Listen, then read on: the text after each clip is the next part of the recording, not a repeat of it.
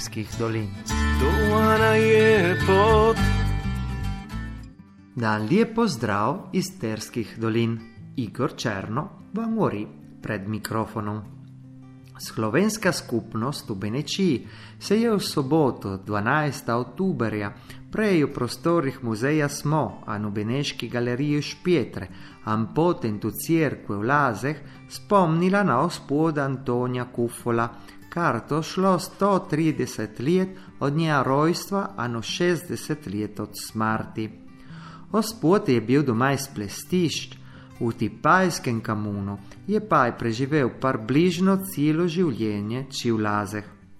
V Špietre je po kratkem nastopu pevska zbora naše vasi Stipane o spodu Kufolu govoril Giorgio Bankič, ki je na začetku povedal, da je na srečo dobil od Luigija Moderjana dan zvezek kvaderno, te zadnje, ki je v spod Kufolo napisal do 5. oktoberja leta 1959, tole pride retje, do malo dni prej, ko je umar. Potem je nja sestra Marija napisala, kako je stal slabo, kako so peljali v špital, anu je umar, anu pogrebo, ki je bil 15. oktoberja v Lazeh. Na obletnici so naordale, gospod Kufolo je bil za jude, za sobrate, za farje, ki smo bili blizu, velika pomoč. Ker imamo brat nja dnevnik, vidimo, ki so jo hodili ledat skoraj vsak dan, tudi z Laška, ali iz Slovenije. Napisal je desa zvezku, kroniko pro druge svetovne vojske, kroniko lažanske fare, zbiral je stare pravice no pisme. Veliko je pisal tudi za naše migrante v Belgiji, novice od naših vasi, ki so jih objavili v časopisu Glas Beneških Slovencev v Belgiji, kjer se je podpisal Kostric Jakob. Na voda od gospoda Munja Antonija Kufolo je še nje dodala lepe spomine na strica. Razstava v Beneški galeriji pa je predstavlja stare fotografije duhovnika v različnih časih nja življenja.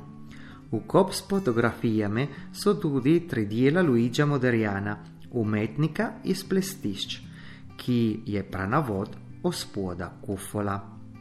Takole nam je še nje povedal Giorgio Bankič.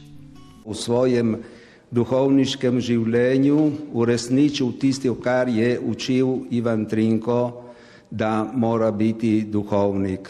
Prvo, da mora skrbeti za dušice, kakor je pravil on, potem skrbeti za potrebe ljudi, materialne potrebe in za slovenski jezik. Te so bile tiste tri točke, katerim je gospod Kufolo posvetil življenje. Praznik Kostanja Burjanka, ki v Bardu tradicionalno praznujemo drugo nedeljo od Uberja, se je še letos izkazal uspešen. Polno lep je bil že začetek, ker so nas prehodu po štampijenjah škrata Škarifeća, ki je organizalo društvo Kamina Bimbi, našteli 45 otrok. Šele so iz Barda do sedlišč in še do Tera, ano speka ore po starih stezah in po poti nabrali vajejce, ano listje, da so potem otroce same naredili svoja škrata. Mašo je potem spremljal zbor naše vasi. Protagonisti lijepa koncerta v okviru letošnjih Gogojevih dni pa so bili muzicisti Godalna orkestra Ljubljanske akademije za glasbo. Pred koncertom, na kateri je prišla še skupina poslušalcev iz kanala, organizatori festivalja so omenili polemiko, ki jo je sprožil zapis na Facebooku po župana Barda Pinoze glede nelojalne konkurence Slovenije in želje, da bi bila Bovec in Kobarit spet italijanska. Povedali, da Pinožove besede metajo no temno senco na vso krajevno skupnost. Obenem pa so izpostavili veliko delo, ki so opravile prednike e a danes nadaljujejo člani Associazione ex emigrante in Centra za kulturne raziskave. Začin tesno sodelovati s prijatelji iz Slovenije in skupaj graditi svet brez mej in kulturnih pregrad in za naprej hodite po poti, ki so jo pokazali modri ljudje, ko sta ba Viljan Černo in Don Arturo Blazutto. Zato se želijo ograditi od požupanovih besed. Inje, ki ima vas torte poslušate, dan kos koncerta, ki je bil čubarde za praznik ostanja. Vodov je orkester Ljubljanske akademije za glasbo. thank you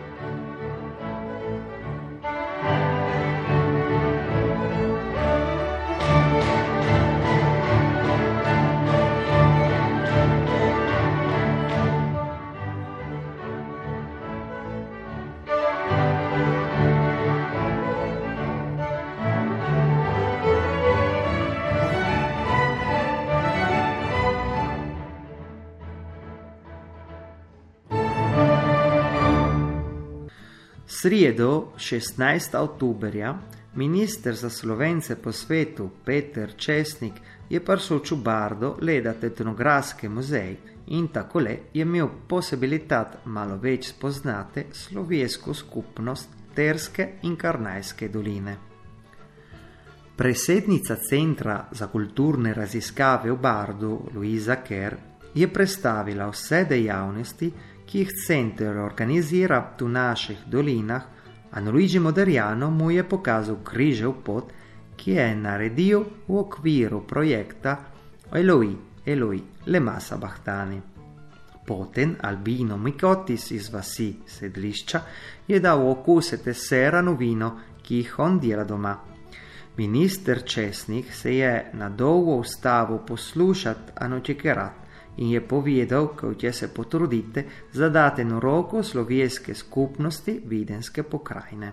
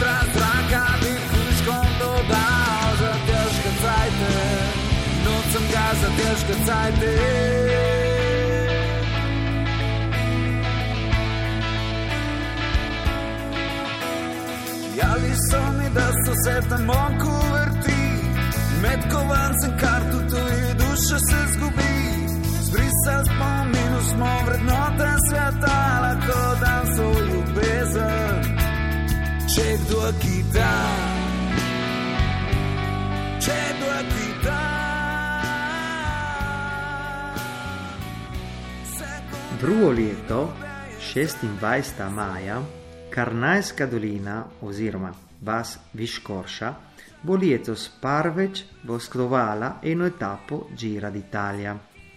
Kolesarska pot Gira d'Italia bo potem šla čez Zavar do Učento.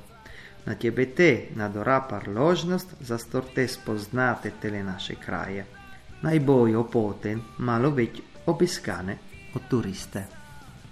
17. novembrja u Barde tu cerkve Sveta Jurija, da na trinu pol popodne bo koncert Sveta Martina.